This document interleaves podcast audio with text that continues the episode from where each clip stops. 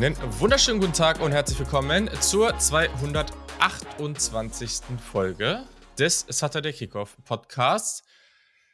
Die College Football Playoff Halbfinals liegen hinter uns, so ist das richtige Wort. Und darüber müssen wir natürlich sprechen.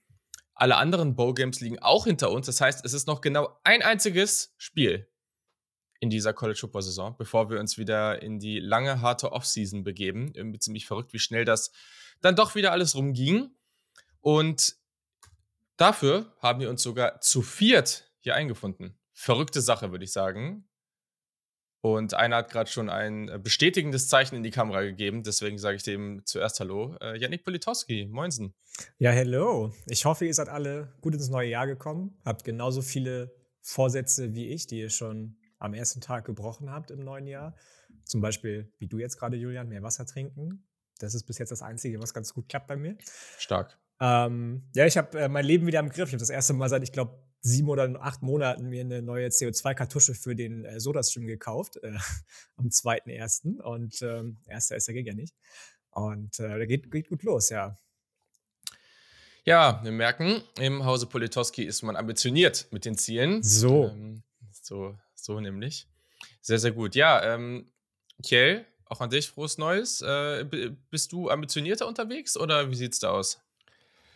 Ich bin äh, immer ambitioniert. Ähm, genauso wie das Team, was ich im College Football unterstütze, was ich jetzt ähm, angelehnt an einen Hamburger Kultfußballverein Big 12 Championship-Sieger, Besieger nennen darf.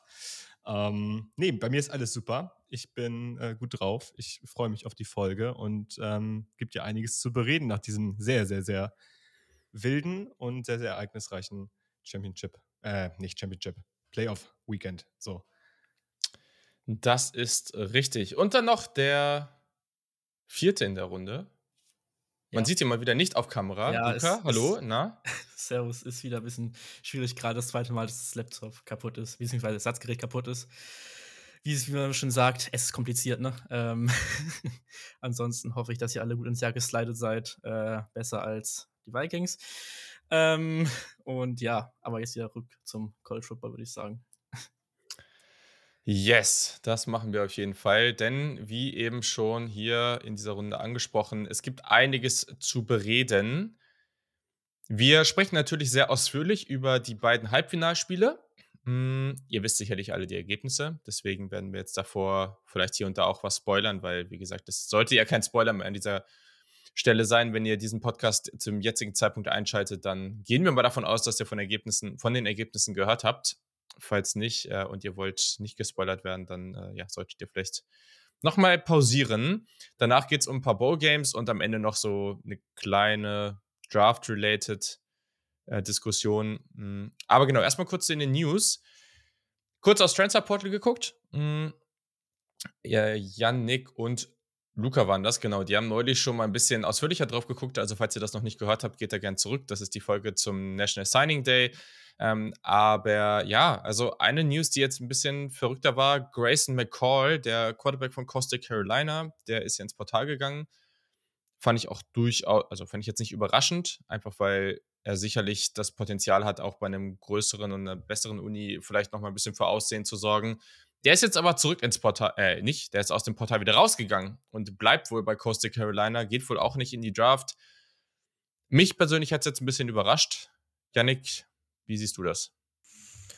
Ähm, also ich muss sagen, dass ich nach dem Head Coach Hire von Coastal Carolina, Tim Beck, ehemaliger Offensive Coordinator von NC State, das Ganze ein bisschen zumindest ansatzweise nachvollziehen konnte, weil NC State wohl auch einer der Frontrunner um ihn, um sein ähm, Commitment als Transfer galt und ähm, Tim Beck da große, große Anteile dran hätte haben sollen. Aber nichtsdestotrotz habe ich schon auch gedacht, gerade im Hinblick darauf, wie viele Quarterbacks eigentlich zurückkommen, nochmal ans College und die eigentlich zum Teil auch relativ hoch schon gerankt waren, ähm, in irgendwelchen Pre-Draft-Rankings, Bo Nix unter anderem, der ja von Woche zu Woche mehr Hype auch innerhalb dieses Podcasts bekommen hat für eventuell Zweit- oder Drittrunden-Pick ähm, in Frage gekommen wäre, nochmal zurückgeht, er bessere Chancen gehabt hätte, vielleicht jetzt schon bei dem NFL-Team zu landen. Und wir sehen jede Woche wieder, dass einige NFL-Teams äh, einen Quarterback-Need haben. Nicht zuletzt jetzt die Raiders, die Derek Carr gebencht haben, dessen Karriere so ziemlich vorbei sein dürfte jetzt. Hot Take. Jetzt ist wieder mein Doghouse. Ja. Erst kommt da Trevor Lawrence rein, danach spielt er überragend, nachdem ich meinte, der wird kein guter NFL-Quarterback mehr. Jetzt kommt da Derek Carr rein, wahrscheinlich nächste Woche spielt er wieder und rasiert wieder völlig. Ähm, aber egal. Ähm, nee, ich dachte, dass er in die Draft geht, tatsächlich, beziehungsweise in den Draft, nicht nochmal ins College zurückgeht. Ich mag ihn sehr bei Coastal Carolina, er hat mir da sehr gut gefallen unter Jamie Chadwell. Ähm, aber ob er sich damit einen Gefallen getan hat, jetzt wage ich mal zu bezweifeln. Okay, ja. Jemand anders in der Runde noch ein Take dazu?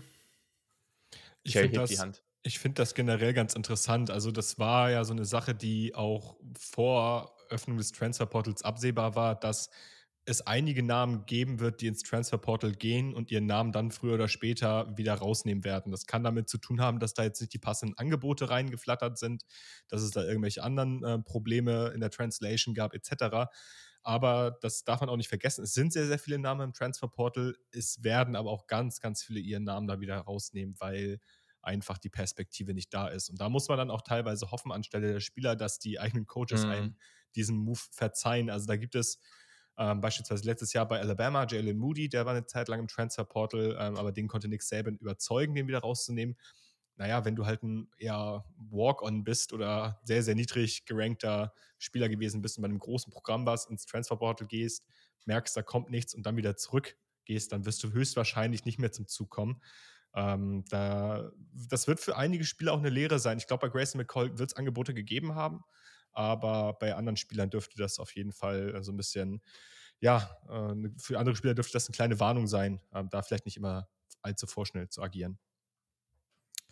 Äh, ja, ich wollte dazu noch kurz sagen, ähm, dass jetzt natürlich auch immer eine Rolle spielt, ob du gegebenenfalls irgendwelche NIL-Angebote aus deiner Umgebung bekommen hast, ob da jetzt irgendwie da, wo er ähm, gerade ist bei Coastal Carolina oder gewesen ist bei Coastal Carolina, bevor er ins Transfer Portal gegangen ist, dann irgendwie jetzt doch ein Angebot bekommen hat von Seiten irgendwelcher ähm, ja, Collectives, irgendwelcher Booster, dafür einiges an Geld noch ein Jahr zu spielen bei Coastal, bevor er gegebenenfalls riskiert, im Draft dann doch relativ niedrig gezogen zu werden, was dazu hätte führen können, dass er einen sehr niedrigen oder keinen Signing-Bonus bekommt in der NFL und so weiter und so fort. Das muss natürlich auch alles irgendwo irgendwie bedacht werden. Und wie Kiel schon gesagt hat, ähm, wenn du erstmal drin bist im Portal, bist du nicht der Einzige. Dann sind gegebenenfalls auch 1000, 1500 andere Namen damit drin. Dann bist du nicht auf einmal der Quarterback Nummer 1 in der Verlosung für alle Teams, sondern vielleicht nur Quarterback Nummer 3, 4 oder sogar nur 15, 16. Und was wir nicht vergessen dürfen, ist, dass, das Portal auch beileibe kein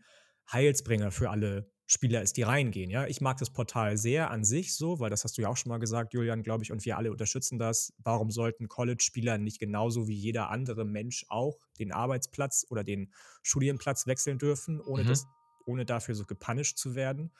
Ähm, aber 47 Prozent letzte Saison aller Spieler, die ins Portal gegangen ist, aus der Division One oder aus der FBS, spielen jetzt Division 2 oder haben gar nicht gesigned, zum Beispiel. Ja.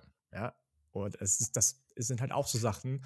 Ob man sich das dann antun will, ist die nächste Frage. Und wenn er dann gemerkt hat, okay, da kommt jetzt nicht das, was irgendwie für mich passt, hm, dann gehe ich zurück zu Coastal. Finde ich auch nur fair, solange das dann noch geht. Es ist, ja nicht so, es ist ja nicht so wie beim Draft, dass wenn du einmal für den oder die Draft meldest, du dann nicht zurück ans ja. College kannst. Ne? Das ist ein Unterschied. Sondern du kannst eben sagen, nee, ich äh, gestalte meine Laufbahn schulisch und auch sportlich doch weiter an meinem alten College. Das ist dann in Ordnung, finde ich. Absolut. Und ja, wie er es gesagt hat, er ist halt in der, ich sag mal, elitären Rolle, dass man ihn dann natürlich mit Kusshand zurücknimmt, weil er wahrscheinlich äh, einer, wenn nicht der beste Quarterback der, der eigenen Uni-Geschichte ist und ähm, mehrfach Player of the Year in der eigenen Conference geworden ist ähm, oder Offensive Player of the Year. Also den nehmen sie natürlich sehr gerne wieder. Hm, ein paar andere Aspekte noch, die im, im, im Portal ganz spannend sind. Ähm, Florida State brutal stark, sind gerade auch auf den Transfer Portal Rankings auf Platz 1, haben sich da auf Talent, aber auch auf anderen Positionen extrem gut verstärkt. Ich glaube, das alleine macht sie auch zu gewissen Playern für die fürs nächste Jahr da nochmal deutlich besser zu werden. Ich würde auch mittlerweile dieses ganze Thema ein bisschen über Bord schmeißen, was immer wieder gesagt wird, ja, man muss man muss über das, ähm, man, man, man, muss über das Recruiting aufbauen, über Highschool Recruiting, um wirklich Erfolg zu haben. TCU ist ein super Beispiel dieses Jahr. Am Ende ist es, ich sage jetzt einfach so, scheißegal, ob du langfristig oder kurzfristig aufbaust, wenn du ins Playoff kommst, dann juckt es keinen Menschen. Und wenn du ins Finale kommst, dann noch weniger Menschen. Also insofern, das ist beides sehr, sehr valide ähm, Wege. Michigan hat das auch gerade wieder gut gezeigt. Ähm, sehr, sehr viele gute neue Spieler in der Offensive Line ähm, bekommen. Und es sind auch noch spannende Spieler da. Also Brandon Armstrong auf Quarterback, ein anderer. Spencer Sanders ist auch noch äh, im, im Portal, was auch immer man jetzt von ihm halten mag. Das allerhöchste äh, natürlich. ja, natürlich. äh, on, on Three ist, ähm, On Three hat ihn gerade bei, ja, Hälfte, Hälfte Wahrscheinlichkeit bei Ole Miss und Auburn. Ähm, und ja, äh, Yannick schüttelt den Kopf. Wer mag das wohl anscheinend nicht? Ähm, Luca hat gerade sehr wenig gesagt, deswegen werfe ich ihm erstmal den, den Ball zu. Ähm, und bei ihm hat es geklingelt. Bekommt ihr schon verfrühten Besuch für Darts im Finale oder was? Ich werde das Barts WM-Finale jetzt nicht gucken. Nee, äh, ich glaube, meine Freundin hat einfach nur äh, was bestellt, zu essen bestellt. ähm, genau, Luca, ähm, zu den Sachen hast du irgendwie einen Take zu, zu irgendwas davon, was ich gerade gesagt habe? Zu irgendwas davon. ähm, ja, also ich glaube immer noch, also du gerade gemeint, der Foundation, dass man eine gute Foundation hat im Recruiting, bevor man dann sich Transfers so dazu holt. Also ich sehe es immer noch so, dass man schon solide Recruiting Foundation braucht irgendwo. Aber es nicht mehr so wichtig ist, wie es mal früher war, dass du nur wirklich Transfers für, keine Ahnung, zwei, drei Transfers pro, pro Saison mal dazugeholt hast. So. Das ist mittlerweile halt nicht mehr so. Aber das muss man sich bewusst werden als äh, Head Coach so. Und von daher denke ich auch, dass Florida State, wenn die da diese Spieler holen, das keine schlechten Spieler, teilweise Jaheim Bell echt krass jetzt war. Also Central äh, Cyprus von äh, Virginia. Virginia, genau, Virginia ähm, das sind sehr gute Spieler, die direkt Impact mhm. haben können und das hilft dann nochmal dann auch junge Spieler daran zu führen und so ein bisschen auch eine Mentorrolle einzunehmen. Deswegen, ja, ist auf jeden Fall wichtig. Ja, und hilft natürlich auch, also ich meine, Florida State war ja dieses Jahr schon gut. Jetzt ja. könnte nächstes Jahr noch besser werden. Wenn du damit mit diesen neuen Spielern dann richtig stark spielst, dann bist du natürlich wieder, wirst du auch deutlich eher als Powerhouse wahrgenommen. Und das kannst du dann wieder ummünzen in mehr Highschool-Recruiting-Erfolg. Also das befeuert genau. sich auch gegenseitig. Ähm, ja.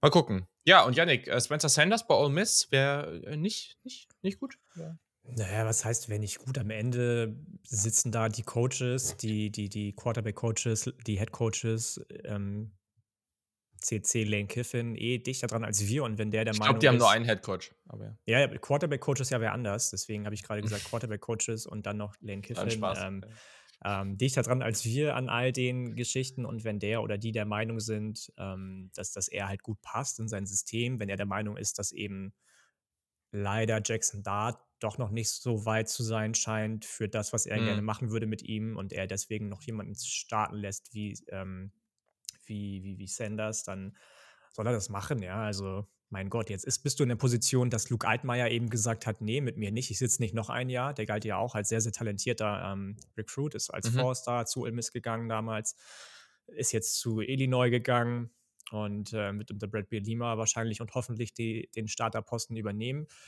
Hm, dann soll er das machen, ja. Er referenziert sich ja selbst immer so gerne als, als äh, Portal King Weiß ich gar nicht so genau, nach dem Run jetzt von FSU, ähm, ob das nicht vielleicht Mike Norvell für sich auch claimen kann, den Titel.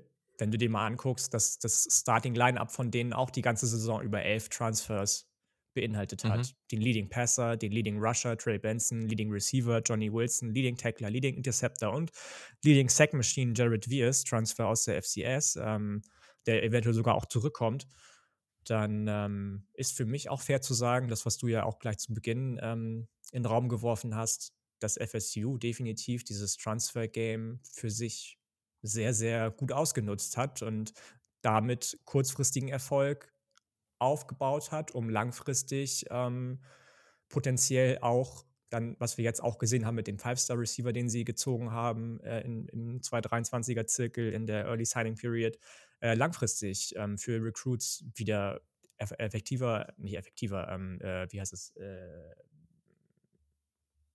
na, Wort fehlt mir jetzt. Ähm, attraktiver zu sein. Attraktiver zu sein. Es wird mich übrigens sehr, sehr wundern, wenn, wenn Jared Verse zurückkommt. Also kann natürlich sein, er hat noch nicht geklärt, so wie ich das mitbekommen habe. Ähm, wie, mhm. wie, wie ein paar andere Leute oder größere Namen. Aber das wäre, das wäre schon krass. Aber ich würde. Ja, gut, aber who knows? Ja, ja, klar, who knows. Und vor allem, also bei FSU sind ja jetzt einige Leute, die dann doch wieder zurückgekommen sind. Also ja. Jordan Travis, du hast schon gesagt, Trey Benson. Und die bauen sich da gerade so ein kleines, ich, ich will gar nicht sagen All-Star-Team zusammen, aber da sind, sind viele Namen, Namen hin, wo man sagt, die wären wahrscheinlich bei fast allen Teams ja, nicht bei fast allen Teams, aber bei sehr, sehr vielen Teams auf jeden Fall Starter. Und wenn du damit deine anständige Recruiting-Class nochmal ein bisschen äh, verstärkst und da ein paar Lücken stopf, äh, stopfst, dann äh, ist FSU auf jeden Fall von den Namen, die da rumlaufen, fürs nächste Jahr ein ganz, ganz, ganz großer Contender in der ACC. Und wenn nicht, ja. vielleicht sogar mehr. Ja. Ja. Ja, ja, ja, sehr gut. Ja, vielleicht noch abschließend, ähm, wenn man da auf die Quarterbacks guckt im Transfer Portal, ist das schon sehr interessant. Also es sind jetzt nach On 3 ähm, bei den Top 6 Quarterbacks noch einige Unentschieden. Also Brandon Armstrong von Virginia, Sam Hartman, der geht wahrscheinlich zu Notre Dame, Spencer Sanders, äh, Brady Allen von Purdue, äh, war ein relativ hoher Recruit, der ist auch noch äh, unentschieden. Danach ist spannend, der Nummer 7 und Nummer 9 Quarterback, äh, Nick Evers äh, oder Ewers von ähm, Oklahoma, ist ja zu Wisconsin, aber auch Tanner Mordecai von SMU mhm. ist ebenfalls zu Wisconsin. Und der wird wahrscheinlich, also ich bin mal gespannt, aber der hat ja bei SMU wirklich, wirklich gute Statistiken aufgelegt. Das ist halt eben so ein Fall, wo sich jemand vielleicht auf einer größeren Bühne da jetzt noch in eine bessere Position, was die Draft angeht, äh, spielen kann aber auch danach ist wirklich interessant, ne? Jemand wie Hudson Card, der zu Purdue ist, ähm, oder wenn wir auch weiter hinten gucken, ähm, Nebraska ist interessant, weil Jeff Sims von Georgia Tech dorthin ist. Gleichzeitig steht Malik Hornsby auch noch auf 100% Nebraska, der von Arkansas transfert. Und ein Quarterback, die, auf den ich nochmal besonders gespannt bin, ist ähm, Kyron Drones, relativ hoher Recruit, der bei Baylor war. Und der hat physisch echt einiges an Talent. Der geht zu Virginia Tech. Also da wird noch einiges passieren. Ich glaube, es wird auch nach dem Playoff noch einige, also wenn es alles zu Ende ist, nochmal so eine gewisse neue Welle ins, ins Portal gehen. Auch das wird nochmal sehr spannend. Und das werden wir dann natürlich hier berichten. So. Ja. Dann lass uns doch mal zu diesem Playoff kommen und da mal ein bisschen drüber sprechen. Ähm, ja, lass uns lieber mit TCU Michigan beginnen. Das Spiel war auch als erstes an dem Abend natürlich, äh, oder ist, wurde als erstes gespielt. Es war verrückt. Also beide Spiele waren wirklich sehr, sehr gut. Das, was ja in den letzten Jahren immer mal wieder kritisiert wurde, dass es zu viele Blowouts gab, das war hier überhaupt nicht der Fall. Ähm, TCU relativ früh gut in Führung gegangen und am Ende war es eine unglaublich knappe Geschichte. Es hat äh, ja Michigan mit diesem letzten Play nicht so wirklich äh, gut beendet. Das war natürlich relativ bitter, dass man da den Ball verloren hat. Am Ende gewinnt TCU 51 zu 45 und steht tatsächlich im Finale das ist, ja, keine Ahnung. Also es hätte, ich, ich weiß nicht, ob es irgendwelche Menschen gibt, die das gewettet haben, aber das ist komplett verrückt, würde ich mal sagen. So, Luca, was, was hast du so zu sagen zu dieser Partie? Ja, also wie du meinst, also TCU muss man überlegen, die waren unranked vor der Saison, ne? Äh, also wie viele Teams schaffen das von unranked irgendwie ins Native zu kommen? Ich weiß nicht, ob es da schon mal gegeben hat, muss ich raussuchen. Keins, gut.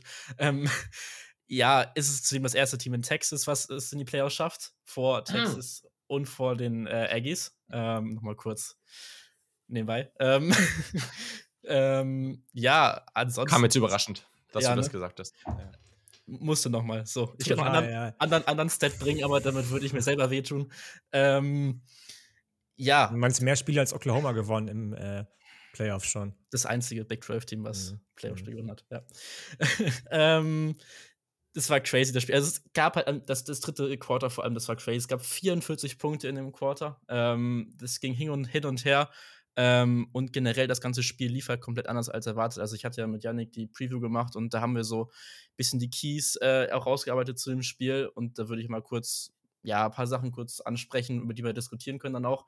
Also was halt vor allem, was ich mal in den Raum schmeißen würde, was großes Ding war, war einfach dieser Transfer-Vorteil für Michigan in der Offensive Line, aber auch in der Defensive Line konnten sie fast gar nicht wirklich ausspielen. Ähm, offensiv hast du das Laufspiel nicht wirklich reinbekommen. Du hattest den einen Lauf von Edwards, aber sonst auch nicht viel mehr.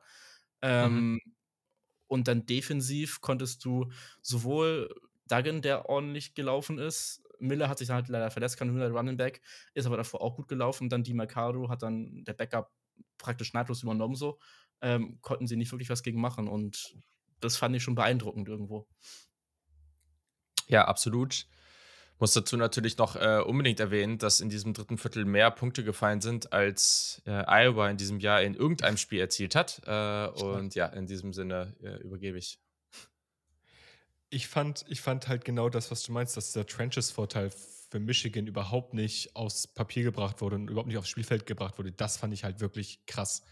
Ähm, das, das war ja nicht nur, dass die Trenches halt dominiert wurden äh, über den Lauf, das war ja das eine, aber sie haben es ja auch geschafft, teilweise einfach nur mit einem puren Three-Man-Rush McCarthy so ein Stück weit unter Druck zu setzen, beziehungsweise ihn damit zu verunsichern. Also ja. ich habe mir beide Interceptions nochmal angeguckt, da ist TCU beide Male nur mit drei Leuten an der Line of Scrimmage äh, gerusht, hat McCarthy nicht, nicht krass unter Druck gesetzt, aber so weit, dass er auf jeden Fall verunsichert war und dann hat er halt dumme Entscheidungen getroffen. Dann hat er halt eine delayte Outroute geworfen, dann hat er halt äh, einen Linebacker über die Mitte übersehen und ähm, das alles, ohne dass man wirklich mega, mega viel in diesen Pass Rush über Blitzes etc. investieren musste. Und das war für mich am Ende ausschlaggebend, was Michigan offensiv so ein bisschen den Zahn gezogen hat. Also man hat halt äh, vorne in den Trenches einen guten Job gemacht und hat halt gesagt, okay, ähm, wir nehmen euch underneath alles weg, wir nehmen an den Trenches relativ viel weg und wenn überhaupt, dann schlagt ihr uns wie eigentlich die meisten Teams diese Saison von McCarthy geschlagen wurden, äh, über diese tiefen Dinger, über diese ein, zwei tiefen Shotplays, unter mhm. anderem über Ronnie Bell. Und das hat Michigan teilweise geschafft, aber nicht oft genug, um am Ende ähm, TCU hier in einem, in einem Blowout besiegen zu können. Und da muss man TCU einfach Props ja. geben. Also zur Offense von TCU kommen wir bestimmt gleich noch, aber defensiv äh, war das von TCU gerade über diese angesprochenen Turnover äh, richtig, richtig gut. Kurz ein paar Zahlen dazu noch. Also, was du gerade schon meintest, äh, Blitz, also TCU hat nur 19% der Plays geblitzt, aber 31% der Plays haben sie Pressure bekommen auf äh, McCarthy. Also äh, da ging auch vor allem nochmal Dylan Horton mit sechs Pressures, die wollte ich da nochmal erwähnen. Der hat ordentlich Action da gemacht. Äh, die Winters kann man erwähnen. Äh, Linebacker von mhm. TCU, wahrscheinlich der defensive MVP gewesen, so von TCU oder generell im ganzen Spiel. Äh, und dann hast du halt, was halt ja schon meinte, McCarthy verunsichert, was auch ein Punkt war, den Janik nicht besprochen hat in der Preview. Hat er diese beiden Pick Sixes geworfen, die klar auf äh, seine Kappe gehen so. Ähm, und von daher, ja. Ja, also das, was ich auch generell, und das kann man dazu auch nochmal sagen, verrückt fand, war, dass das, was sich durch beide Halbfinals gezogen hat, war ein es war ein unglaubliches Drama, dadurch, dass es einfach sehr, sehr entscheidende Momente gab. Und in beiden Spielen wurden, sind die Head Coaches teilweise sehr aggressiv gewesen, was es natürlich noch mal mehr befeuert hat, dass einfach sehr viel, äh, sehr viel an wenigen oder an einzelnen Momenten hing. Und in dem, in dem Fall kann man ja zum Beispiel sagen hier, dass Michigan ja relativ früh, also im ersten Viertel bereits, ähm, bei Fourth Down, äh, kurz vor der gegnerischen Endzone, dieses Philly Special rausgeholt hat, was halt so überhaupt nicht funktioniert hat. Da TCU war. Das ist auch gar nicht deren DNA, so, also von Michigan. Das ist gar nicht so ihr Style gewesen. So, sie wollten dieses genau. Smash-Fest, was ja McCarthy gesagt hat, wollten sie spielen, so. Genau. Genau, ne? Sowas, ne, oder dieser Ballverlust dann kurz vor der, oder praktisch dann in die Endzone, ne, wo, wodurch TCU dann den Ball bekommen hat und so, ne, das sind natürlich auch alles bittere Momente einfach. Aber das waren viele Dinge, die dann halt einfach nicht ganz so gut gelaufen sind, die dann auch, wenn man sieht, wie es am Ende ausgeht, natürlich schon auch wirklich entscheidend sein können. Weil am Ende, wenn diese beiden Momente gut laufen, dann gewinnt Michigan das Ding relativ solide. Aber so ist es dann am Ende. Und ähm, dass TCU dann aber ge generell in dieser Partie so ready aussieht und ja, man kann eigentlich schon auch sagen, fast irgendwie. Ich hatte eigentlich mehr damit gerechnet, dass TCU, egal gegen wen sie in diesem Player spielen, eigentlich eher ein bisschen overmatched sind und nicht mit der Physis und nicht mit dem Speed mithalten können. Und das war halt einfach nicht der Fall. Und das finde ich so beeindruckend an dieser ganzen Partie. Das war ja auch fast unabhängig davon, ob sie gewinnen oder verlieren. Aber sie sahen halt einfach nicht overmatched aus und sie waren Physis, mit der Physis und Athletik on par, wenn nicht sogar besser. Ja, definitiv. Da kann ich nur mitgehen und ihr habt das jetzt alles schon angesprochen, die Big Plays, die kleinen Momente. Ähm, am Ende zählt eben nicht, was auf dem Papier steht. Michigan hat mehr Yards gelaufen bzw. geworfen, Michigan hat mehr First Downs rausgeholt, TCU hat das Ding gewonnen. So. Und dann zählt eben deutlich mehr als die mehr erlaufenden Yards, dass du in den richtigen Momenten die Yards erlaufen hast, wie eben TCU, die insgesamt fast zwei Yards mehr pro Run erzielt haben als Michigan, auch als Donovan Edwards, der vor allem bei den Goal-Line-Situationen nie durch die Trench durchgekommen ist, nie durch die D-Line durchgekommen ist von, ähm, von TCU. Und dass das passiert, da sind wir uns jetzt alle einig, nachdem ich das auch nochmal sage, als Vierter im, im Bunde, ähm, damit haben wir nicht gerechnet. Ich nicht, ihr nicht und ich glaube relativ wenige Leute. Ja, kurz das nochmal mit Zahlen zu erlegen, was du gerade meintest, in wichtigen Momenten da sein. Also TCU hatte höhere Success Rate als Michigan gehabt, war bei Third Down insgesamt äh, erfolgreicher als, als Michigan und halt auch in der Red Zone, was glaube ich dann das entscheidende Ding war, was du halt angesprochen hast, gerade schon. Auch mit dem Fumble, klar, von Mullings, der ist dann ungünstig, aber äh, das ist halt dann einfach zu viel, was dann in entscheidenden Momenten gegen dich läuft und dann sieht es offensiv schon mal schlecht aus und dann auf der anderen Seite, ja gut, können wir auch noch mal drüber reden. Ja, Kiel, wie, wie sah es denn bei der TCU Offense so aus?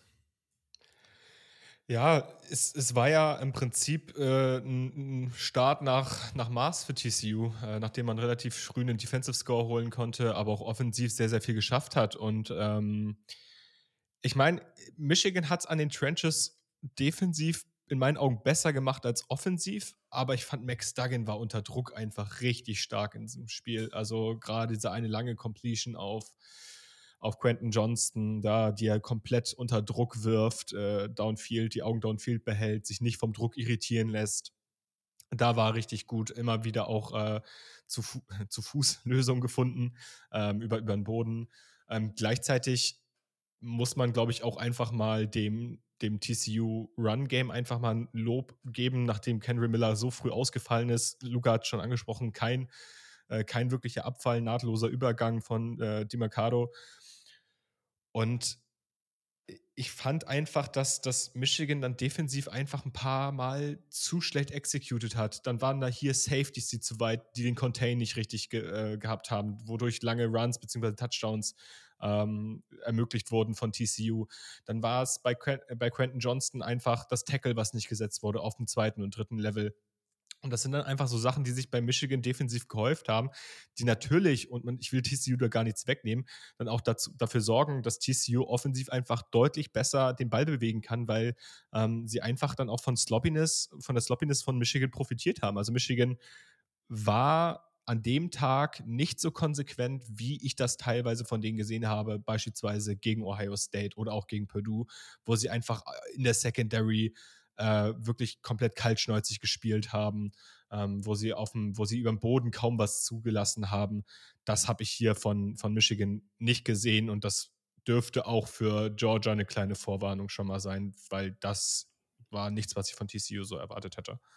Ja, also du hast ja schon gerade ein paar Plays angesprochen. Dazu kam noch, ich weiß nicht, ob ihr das im Kopf habt, da gab es das eine Play, wo Quentin Johnson auf einmal komplett offen war, weil der Cornerback ist geblitzt und dann der Safety hat nicht richtig hochgeschoben. Ja. Äh, war aufgeschrieben Freshman Joshua Nichols. Also, das sind auch noch Sachen, die dazukommen, wo du nicht richtig abgestimmt bist und das von Michigan halt nicht so erwartet gewesen, noch nie gesehen, so die Saison. Und äh, dann kommt es dazu, mein TCU, ja, hatten schon explosive Plays gehabt, ähm, aber insgesamt, glaube ich, gab es Zahlen gehabt, dass es relativ ausgeglichen war, weil äh, Michigan halt auch diese Shotplays hatte mit JJ McCarthy. Also nicht so, dass Michigan ja gar nichts offensiv gemacht hat äh, über einen Pass. So, vor allem halt spät im Spiel kamen sie dann halt doch noch mal ein bisschen.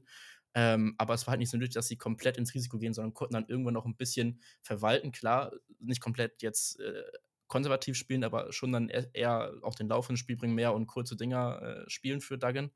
Ähm, das ist auch nochmal so ein Ding, was, womit ich nicht gerechnet hätte das ist auch einfach eine Sache, die, die Michigan einfach in den kommenden Jahren einfach wieder lernen muss. Also bei, mit Caden McNamara haben sie das zeitweise in meinen Augen besser hinbekommen als mit JJ McCarthy. Einfach dieses Kurzpassspiel wieder ein bisschen mehr zu etablieren. Gegen Ohio State waren das ja auch fast nur lange Dinger, die dann am Ende zu den Punkten geführt haben. Da waren ganz, ganz wenige Drives dabei, wo JJ McCarthy über kurze Completions das Ganze bewegt hat. Ähm, das ist dann immer splashy und das ist auch sehr, sehr gut und du musst diese langen Dinger natürlich auch anbringen. Das, das schafft nicht jeder Quarterback und da ist JJ McCarthy auch eine richtige Weapon. Aber dieses konstante den Ball bewegen, dieses äh, einfach mal mit, mit, mit langen Drives, wo du einfach auch mal ein bisschen Zeit von der Uhr nimmst, das muss JJ McCarthy noch mal ein bisschen konstanter zeigen im nächsten Jahr um dann halt auch als Quarterback alleine nochmal ein bisschen, ja, sich selber auch zu helfen in Hinsicht auf NFL Draft etc. Sorry, und noch ganz kurz dazu. Ähm, der große, das große Ding ist natürlich auch, wenn du diese tiefen Plays hast, ist ja nice, aber wenn du sie halt dann am Ende nicht umgesetzt bekommst, also ja. einmal ja. kommst du halt das an der Ein-Yard-Linie raus, ne, und äh, fummelst den Ball und das zweite Mal auch tiefes Play ist dann äh, da dann auch irgendwie, ich glaube, innerhalb der 5-Yard-Linie oder so und oder 10-Yard-Linie und dann das Fico, ne, das, also, das ist halt krass wenn du ja. die Punkte so liegen lässt, ne? Und dann bringt dir das halt auch alles irgendwie nichts. Und das sind eben dann diese, es sind keine leeren Yards, aber schon so, also sehr wenig ausgenutzt. Ja, ja, auf jeden Fall. Ich wollte noch ganz kurz darauf eingehen, was wir die ganze Saison über schon gesagt haben, dass ähm, ich immer auch der Meinung bin oder viel, immer mehr der Meinung werde, wie wichtig einfach ein sehr, sehr eingespieltes ähm, Koordinatoren- und Coaching-Team ist. Bei TCU hast du definitiv gesehen, dass die Einflüsse von Sony Dykes da sind, aber er auch auf alle seine Koordinatoren, alle seine Coaches und so weiter und so fort vertraut. Da gab es ja jetzt eine ganz große Story auch nach der Niederlage von USC gegen Tulane im, äh, war das Cotton Bowl, ja, ne? Ja. Äh, 6, 45, 45, 46, das Green Lincoln Wave, let's go. Das, das war klar. Dass, dass Lincoln Riley auch nach so einer Niederlage sagt, was er ja immer schon so als, als sein Credo fährt, nein, ich brauche keinen Special Teams Coordinator. Sony Dykes hat so ein riesiges Coaching-Staff mitgebracht von SMU zu TCU. Das sind teilweise Leute, Analysten, die gibt es in anderen Teams in der ganzen Conference nicht. Und er hat davon meistens dann zwei, drei auf jeder Position. Ähm, das hast du schon auch gesehen, dass das mit jedem Spieler sich beschäftigt wurde, auch in den, in den ähm, On-Field, äh, in, in, den, in den mir fehlt schon wieder ein Wort heute, in den Auszeiten, dass zu jedem Spieler hingegangen wurde von bestimmten Coaches, von bestimmten Koordinatoren, dass keiner nicht angesprochen wurde, dass jeder zu jeder Zeit beko ähm, gesagt bekommen hat, das musst du jetzt machen, damit das und das passiert. Und so ist es dann oft auch gekommen. Ich meine, vielleicht reden wir noch ein bisschen über Quentin Johnston, der oft auch schon in diese Wide Receiver One Diskussion mit reingenommen wird. Der hat, glaube ich, wie viele Yards gefangen? 163 äh, oder so? Also sorry, aber da wird nicht oft in die Diskussion mit reingenommen. Der ist die Diskussion, oder? Der also, ist die Diskussion. mittlerweile ist wenn, der, der ist doch ge gefühlt seit. Ich habe irgendeinen Tweet gesehen, wo es nach dem Motto hieß, ähm, jetzt entdecken alle Quentin Johnston und da war ich irgendwie ein bisschen verwirrt, ja. weil der ist so seit Monaten ist der auf allen, also zumindest bei allen ernstzunehmenden Draft-Experten ist er einfach ganz klar die Eins. Das heißt nicht, dass er jetzt bei uns allen am Ende klar die Eins wird. Das wissen wir, glaube ich, einfach alle lächelt gerade. ja, das, das, das, wissen, das, wissen wir am Ende ja alle nicht, ne? Oder ich weiß es noch nicht, wer bei mir die Eins sein wird, weil ich habe mir die Wide Receiver auf Tape noch nicht angeschaut.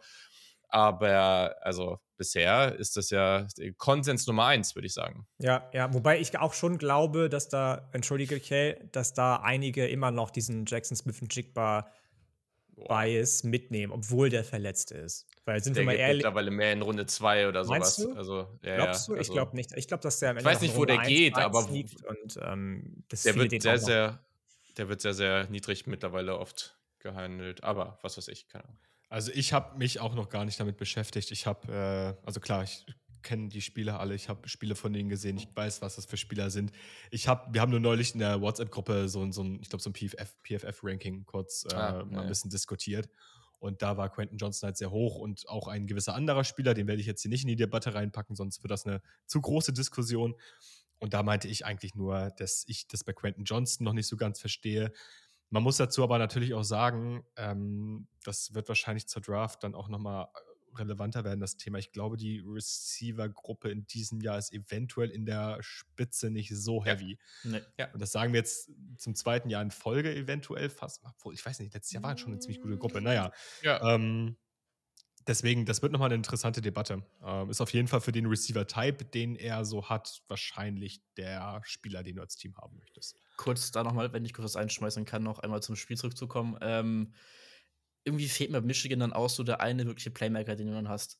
Offensiv. Ich meine, du hast jetzt Black Home, klar verletzt war raus, aber so ein Efforts ist, ist, ist, ist nicht schlecht und auch Bell und äh, Roman Wilson, der wahrscheinlich mit der Constantes Receiver jetzt war, war nicht schlecht, aber es sind halt keine Leute, die du mal in kritischen Situationen den Ball zuwerfen könntest, so zum Beispiel Quentin Johnson. Ich weiß nicht, das sehe ich irgendwie nicht so richtig.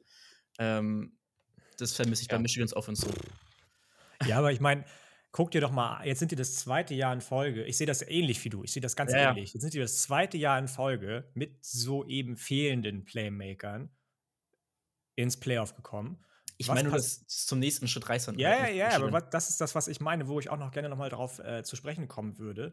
In den Medien liest du ganz oft, das war auch bei The Athletic ein großer Aufmacher, ist jetzt das äh, Peak von Michigan erreicht. So, weil sie jetzt zweimal im Halbfinale gescheitert sind. Ich verstehe die Diskussion nicht, sage ich dir ganz ehrlich. Lass da mal einmal, jetzt ist Jim Harbour committed eventuell, eventuell auch nicht, aber lass da einmal jetzt einen großen Geldgeber reinkommen, der dafür sorgt, dass sie nicht mehr nur zwischen 12 und 20 sich im Recruiting in den Rankings bewegen, sondern ähnlich wie Ohio State das Ganze mal exekuten kann, die ja auch, was NIL-Money anbelangt, ähm, nicht die größten äh, Players zu sein scheinen jetzt zu Beginn. Ähm, lass da nicht. einmal einen hinkommen jetzt, der sagt, Leute, ich mache Michigan wieder zur größten Marke, die sie immer schon gewesen sein sollte im College Football, weil sie die meisten Spiele gewonnen haben, bla bla bla bla bla. Und was passiert dann? Deswegen geht mir fast, also geht mir diese Diskussion von wegen, ist Michigans Peak erreicht, so ein bisschen gegen Strich. Ja, einige reden auch über Ryan Day und ich möchte jetzt gar nicht in irgendeine Wunde rein kretschen, Julian, um Gottes Willen, wirklich gar nicht. Aber da gibt es gar keine Diskussion. Da reden alle über Ryan Day, aber Ohio State wird nicht angezweifelt. Michigan wird Oh. da das ganze Programm angezweifelt. Also, naja, Ohio State hat halt auch die Meisterschaft schon in der Playoff-Ära gewonnen und ja, halt ja, ge- natürlich. Aber ja, Ryan klar, Day wird äh, Ryan Day wird diskutiert und das Ja, ist komplett sag ich ja, absurd. er wird, er wird diskutiert. Und die, das Programm an sich wird aber nicht diskutiert. Für mich müsste es andersrum sein. ja, okay, weiß ich jetzt nicht, ne? Also Ohio State, ja gut, weiß ich nicht, ne? Aber ja.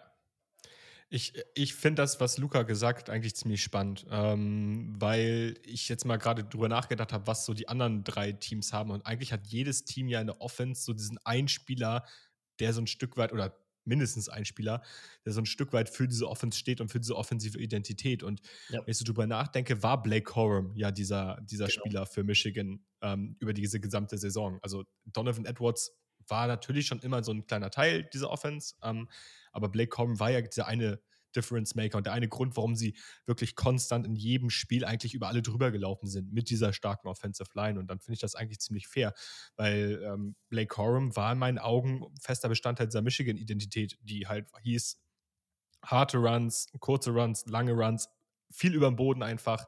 Ähm, und dann immer diese Shots downfield mit JJ McCarthy. Und wenn dir das fehlt, ist das natürlich ein fairer Take. Und ich glaube, Mhm. das ähm, könnte, könnte ein Take sein, den man auch so ein Stück weit für alle Teams aus äh, für die Zukunft mitnimmt, dass man halt sagt, okay, wenn, wenn wir Teams haben, die einfach diese klare Identität haben, natürlich werden die auch auf hohem Niveau mal Spiele gewinnen, ohne diese Spieler, ne, ganz klar. Aber wie oft sieht man das, dass Spieler ausfallen? Ähm, wir kommen gleich noch zu einem anderen Spiel, bei dem das so war und plötzlich dann halt offensiv nicht mehr so viel geht und eventuell das Ganze einen Impact auf das Team haben kann. Und dementsprechend äh, fairer Tag finde ich, finde ich, finde ich richtig gut. Mhm. Okay, ja, dann haben wir das, glaube ich, soweit abgehakt, das Spiel. Ähm, können, das haben wir jetzt eben nicht gemacht, aber es passt ja eigentlich auch viel besser. Äh, Es gab jetzt, oder es gibt jetzt die sehr, sehr echten Gerüchte, glaube würde ich jetzt mal so sagen, weil dazu wird es zu viel berichtet, ähm, dass, wenn Jim Harbour ein Angebot aus der NFL bekommen wird, dass er dann auch geht. Was ja interessant ist. Letztes Jahr ist er zu den Vikings zum Interview und hat das auch äh, überhaupt nicht verheimlicht, weil er dachte, er kriegt den Job, hat er nicht bekommen. Das war dann irgendwie alles ein ziemliches Drama. Danach ist er zu Michigan zurück, hat gesagt, ja, das ist es jetzt gewesen, ich bleibe hier. Ähm, ja, das ist anscheinend, also, oder was ist anscheinend, wir wissen, dass das nicht so viel wert ist, aber das ist nirgendwo wirklich viel wert, was da so gesagt wird. Ähm, muss er auch sagen, weil sonst hat er im Recruiting auch keine Chance. Und jetzt heißt es, dass er da wohl wieder weg sein könnte. Und wenn man jetzt auch so das hört generell, dann ist sein Standing, was ja jetzt aber auch nicht überraschend ist, nach zwei sehr erfolgreichen Jahren, sehr, sehr hoch. Ähm, ich weiß nicht, müssen wir jetzt auch nicht so ausführlich drüber reden, wollte ich jetzt nochmal erwähnen. Hatte jemand einen Take zu? Findet ihr das komisch, dass er das zum aktuellen Zeitpunkt macht, ähm, jetzt wo Michigan eigentlich so sehr weit oben dabei ist? Oder ist es vielleicht gerade deswegen und er sagt sich, okay, jetzt habe ich richtig Erfolg gehabt, jetzt kann ich nochmal den Schritt machen? Ich glaube, finanziell kann man es, er wird vielleicht mehr verdienen, aber so richtig begründen kann man das nicht. Beispiel, Nathaniel Hackett hat bei den Broncos letztes Jahr 4 Millionen verdient. Ähm, Jim Harbour wird dieses Jahr, würde dieses Jahr über 6 Millionen bei Michigan verdienen. Also das kann nicht der große Grund sein. Weiß ich gar nicht, ob es nicht der große Grund sein kann. Also Nathaniel Hackett war ja auch das allererste Mal in seinem Leben Head Coach. Und Jim Harbour ist jetzt seit wie vielen Jahren Head Coach und war bei Stanford erfolgreich, hat so Leute wie Andrew Luck raus, ne, und so weiter und so fort, beziehungsweise was weiß ich nicht, wen rausgekitzelt. Ähm, beziehungsweise das stimmt gar nicht, das war schon David Shaw, glaube ich, ne? Aber hat das so in die Wiege mhm. gelegt, mhm. quasi. Nee? War das noch Harbour? Andrew Luck war doch Harbour, oder? Bin ich jetzt blöd?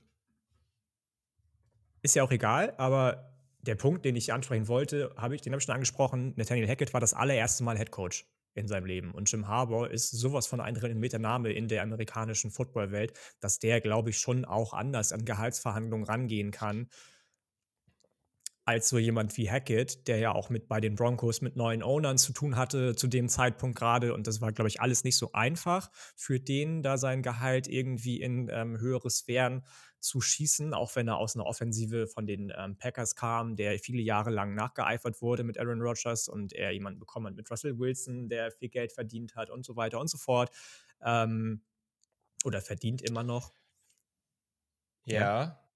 Also, äh, ja, ich stimme zu. Gleichzeitig glaube ich, Michigan ist gerade an so einem Punkt, also wenn er sagt, okay, äh, schieß mich tot, Team X aus der NFL bietet mir anderthalb Millionen mehr, ähm, dann sagt sich Michigan wahrscheinlich, okay, dann matchen wir das. Also, ich glaube nicht, dass das einmal das große Problem ist. Was aber interessant ist, ähm, Jim Harbour trendet gerade auf Twitter als Hashtag. Ähm, ich habe mal drauf geklickt. Joe Person, der Beat, äh, ein Beatwriter der Carolina Panthers, hat vor elf Minuten gepostet, ähm, dass Panthers Owner David Tapper mit Jim Harbour gesprochen hat über die Head Coaching Vacancy. Das heißt jetzt nicht, dass da irgendwie jetzt großartiges Interesse ist oder wie auch immer, aber sie haben darüber gesprochen. Also ich glaube, das Interesse dieses Mal an der Person Jim Harbour in der NFL ist deutlich größer als letztes Jahr. Ich sehe ihn eher bei den Raiders, wenn ich ehrlich bin. Bei den Raiders. Oh, das ist interessant. Also ich muss dazu sagen, ich finde, es gibt kaum ein anderes Team, bei dem man so oft vom irgendwas vom Owner hört wie die Panthers. Also irgendwie Dave Tepper findet den Quarterback super, stimmt, möchte den ja. unbedingt draften. Der ist schon krass involviert, ja. ja. Der, der, der, ist schon echt immer ziemlich involviert in diese ganzen Geschichten. Ähm, ja. Was ich nochmal zu Harbo sagen würde, ist, was man ihm ja lassen muss, ist, dass er am College seine eigenen Recruiting-Rankings immer ziemlich gut outperformed hat, vor allem jetzt in den letzten Jahren. Also Michigan mhm. rekrutiert schon immer ganz anständig, aber die haben jetzt nie ganz oben mitgeballt. Also immer so Borderline Top 10, aber auch gern mal eher so in Richtung Top 20. Ähm, ich weiß nicht, wie, inwiefern er in diesen Aspekt involviert ist, ob das eventuell ein Thema für ihn ist. Ähm, vielleicht auch ein Druckmittel, da vielleicht ein bisschen mehr zu machen, ähm, um noch mehr aus diesem Team rauszukitzeln. Ähm, ja, ich bin mal gespannt. Er war ja schon in der NFL und er war ja auch vergleichsweise erfolgreich, erfolgreich in der NFL. Ja. Ähm, deswegen denke ich mal, dass das auf jeden Fall eine Möglichkeit sein wird. Und ich glaube, es ist halt auch mal die Frage, welcher Job ihm da angeboten wird. Panthers kann lukrativ sein. Ich will mich da nicht zu weit aus dem Fenster lehnen. Ist natürlich auch die Frage, was für einen Vertrag er da bekommt. Ähm, bin, bin mal gespannt. Aber Michigan ist eigentlich eine Bank. Also Michigan wäre auf jeden Fall die sichere Sache, sagen wir es mal so. Voll. Und äh, aber was man halt sagen muss jetzt hier, also das habe ich auch schon gelesen, ist natürlich jetzt was anderes. Also ich verstehe auch, wenn die Panthers jetzt sagen würden, okay, wir haben jetzt gerade einen Headcoach aus dem College geholt, das hat überhaupt nicht funktioniert. Das ist natürlich ein gewisses Risiko jetzt dabei, gleichzeitig eben der Aspekt. Haber war schon in der NFL und da auch ziemlich erfolgreich. Ist schon eine andere Nummer, auch wenn ich nicht weiß, wie ich jetzt persönlich das finden würde, wenn der ehemalige Head Coach von Michigan dahin geht. Gleichzeitig habe ich auch kein Problem damit. Ähm, das kann gefühlt für Ohio State nur gut sein, ähm, wobei ich hätte ihn jetzt eigentlich auch gerne nochmal geschlagen. Mhm. Aber für College Football generell wäre das natürlich interessant, weil damit würde auf einmal ein ziemlich großer Head Coaching Posten wieder frei werden. Und das könnte ja auch wieder richtig was lostreten, weil ja, also Michigan ist schon so eine Art Programm, das kann dann auch wieder jemand, ein guter anderer Power 5 Head Coach sein, der dahin geht, dann wird da wieder was frei und so, ne? Also ich glaube, es gab decommitted von Wisconsin. ja, also es, das wird nicht passieren, glaube ich, aber ähm, es kann, also ich war nicht letztes Jahr mit Lincoln Riley oder war das das? Wo irgendwie zu irgendeinem Job haben die mal so die Athletic oder irgendwie aufgezeigt, was das für eine Welle ausgelöst hat. Und das waren hunderte von Coaches, die irgendwie gewechselt sind, weil am Anfang eine, eine Personalie passiert ist. Mhm. Ähm, und diese glaub, Welle, die da ja, Ich glaube ja. Und ich glaube auch, dass das zum, also so Unis wie Michigan, dass das potenziell auch Ziele sind, die für NFL-Coaches oder Koordinatoren ähm, immer nur reden alle von der anderen Richtung, aber für NFL-Coaches und Ko Koordinatoren interessant sein könnten. Nicht zuletzt haben ja viele, viele davon geredet, jetzt vor ein paar Wochen und Monaten, äh, dass Mike Rabel zum Beispiel, sollte Ryan Day gesackt ja. werden bei Ohio State, zu Ohio ja. State geht, von den Tennessee Titans, einfach mal aus der NFL, mit so also mit einem richtig krassen Team, das er aufgebaut hat und so weiter und so fort, einfach mal weggeht, nur weil in Anführungsstrichen seine Alma Mater anklopft. Also Alma Maters sind schon ein richtig großes Ding, glaube ich, einfach in den, in den ähm, Staaten. Und wenn da jemand ähm, aus dem ehemaligen Michigan-Dunstkreis sagt, hey, why not, dann ähm, aus der NFL ja. kann ich mir schon vorstellen, dass das passiert, ja. Okidoki. Ja, gut, dann lass uns sehen. Wir werden darüber sprechen, wenn es passiert. Äh, und ja, dann gehen wir zur zweiten Partie. Die war ebenfalls brutal spannend. Ähm, ich muss sagen, ich kann mich kaum an so eine intensive Partie erinnern. Auch kaum mit so einem bitteren Ende. Ähm, ich habe es mir dann doch live angeschaut. Ich war dann doch früh genug zu Hause und habe es dann mir live gegeben.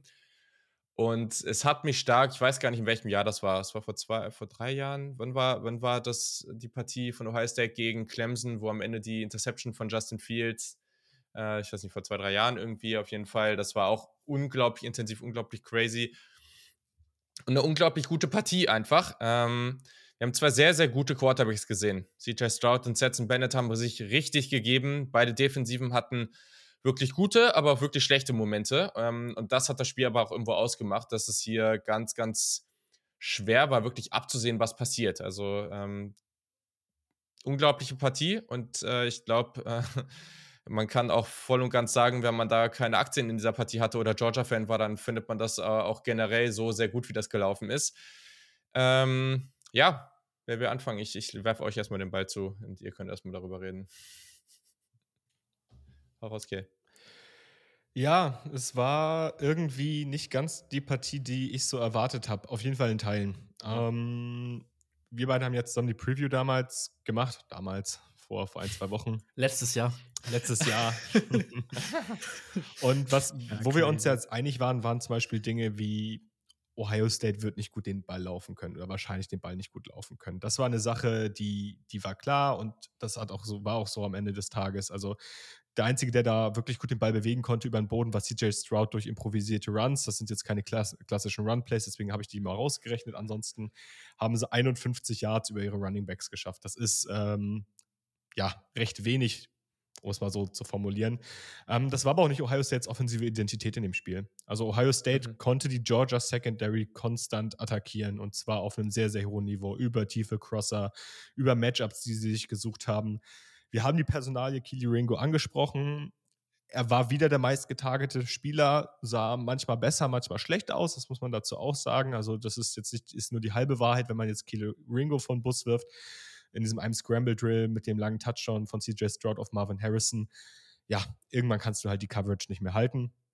Ähm, aber Georgia hatte allgemein mit Ohio States kompletten Receiving Core Probleme. Julian Fleming war ein Faktor.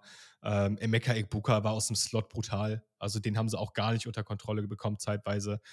Und ähm, Justin Fields hat endlich das gezeigt, was wir uns die Saison über von gehofft haben. Äh, ah, stimmt, CJ Stroud. vom, vom Ohio State Aber der Quarterback zum auch. anderen. der ja, ja, schon ein paar Wochen länger, ja. Immerhin. Ja, ja. ja also CJ Stroud, äh, würde ich behaupten, pest, äh, passt aktuell den Ball ein bisschen besser als Justin Fields. Dafür läuft der andere den eventuell ein bisschen äh, effektiver. Ist auch egal, auf jeden Fall hat CJ Stroud uns so ein bisschen gezeigt, dass wir ähm, uns um seine Mobilität grundsätzlich schon mal keine Gedanken machen müssen. Ähm, er hat Plays extended, er ist aus der Pocket raus, dem Druck gut ausgewichen, hatte über den Foreman-Rush auch erschreckend wenig Druck, da hat Georgia leider nicht so gut ansetzen können. Ähm, hat es dann aber geschafft, auch immer wieder über eingestreute Runs selber ähm, den Ball gut zu bewegen und diese Georgia Defense einfach vor Probleme zu stellen. Und ähm, das hätte ich so nicht gedacht. Ähm, das wird Kirby Smart auf jeden Fall im nächsten Spiel gegen Max Target eine Lehre sein. Und ähm, ja, also für mich auf der Seite des Balles eine echte Überraschung gewesen, dass das so gut geklappt hat. Ich weiß nicht, wie ihr das seht. Ich würde ganz gerne direkt bei CJ Stroud auch anschließen. Also ich war einfach nur begeistert so von dem, was er gemacht hat, aber überrascht nicht, wenn ich ganz ehrlich bin, weil mir das sowieso seit Wochen nicht auf den Zeiger geht, aber ich seit Wochen nicht nachvollziehen kann, wie man Bryce Young in dieser Debatte um den Quarterback Nummer 1 in dem oder der Draft 2023, die jetzt in drei Monaten, dreieinhalb Monaten kommt, ähm, so sehr auf einmal, was vor ein paar Wochen plötzlich pass passiert ist, so sehr viel höher über CJ Stroud plötzlich ranken kann, wie es in den letzten Wochen in den Medien einschlägig ähm, getan wird, nur in Anführungsstrichen, weil er ein oder zwei Comeback-Wins mit, ähm, mit Alabama gefeiert hat, wo er mit seinen, was äh, CJ Stroud, wie wir jetzt gesehen haben, auch kann, mit seinen Entscheidungen Alabama auf seinen eigenen Schultern gerettet hat. CJ Stroud war in keiner Phase der Saison, zumindest wenn du mich fragt, wenn ihr mich fragt und von dem her, was ich gesehen habe in den Spielen und in den Highlights und in den, in den Zusammenfassungen, irgendwie so, so, so viel deutlich schlechter, wenn überhaupt, als Bryce Young. Und ähm, deswegen bin ich gespannt, worüber wir reden, wenn wir in die Quarterback-Preview gehen in ein paar Wochen.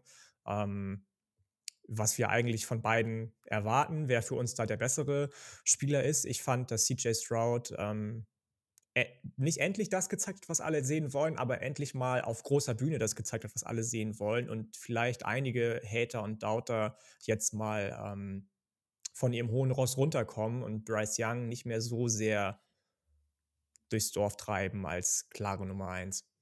Jetzt beginnt die Julian-Therapiestunde. Nee, alles ach, rauslassen. Nee, also jetzt mal konkret zu dem Punkt. Ich glaube, wir wollen ja zu den beiden auch danach nochmal kurz was sagen. Ähm, und es ist ja überhaupt kein Draft-Tag jetzt. Ich, ich persönlich bin überrascht gewesen von dem, was ich da von Stroke gesehen habe. Einfach weil, also ich kann mich persönlich, persönlich kann ich mich an keinen, jetzt einfach so top of the head, an keinen Quarterback erinnern, den ich der so sehr locked in war. Also das, ich fand auch, wenn man ihn so beobachtet hat in dem Spiel, wurde ja auch immer wieder, er wurde ja auch immer wieder irgendwie Nahaufnahmen an der Seitenlinie und sonst wie gezeigt. So, es gab keinen Moment, wo der sich irgendwas hat anmerken lassen. Der ist so oft, gab es mal, den haben sie geführt, dann lagen sie wieder hinten, sonst wie, ähm, oder es war wieder ausgeglichener und es war wie der jedes Mal zurückgekommen ist und so in Command war in dieser Partie, wo all das, was mir auch lange gefehlt hat bei ihm, es war natürlich auch in Kombination mit dem Playcalling bei Ohio State, weil dieses Mal waren sie so aggressiv. Das, was die ganze Zeit gefehlt hat. Ryan Day war auch an der Seitenlinie anders als sonst. Man hat richtig gemerkt, die haben sie jetzt gesagt, okay, scheiß drauf, jetzt hören wir auf mit diesem passiven Kram hier und wir gehen jetzt mal richtig all in. Und das war richtig, richtig verrückt. Also es war auch von Ryan Day wahrscheinlich die beste Partie im Playcalling, die ich seit langem gesehen habe, vielleicht überhaupt.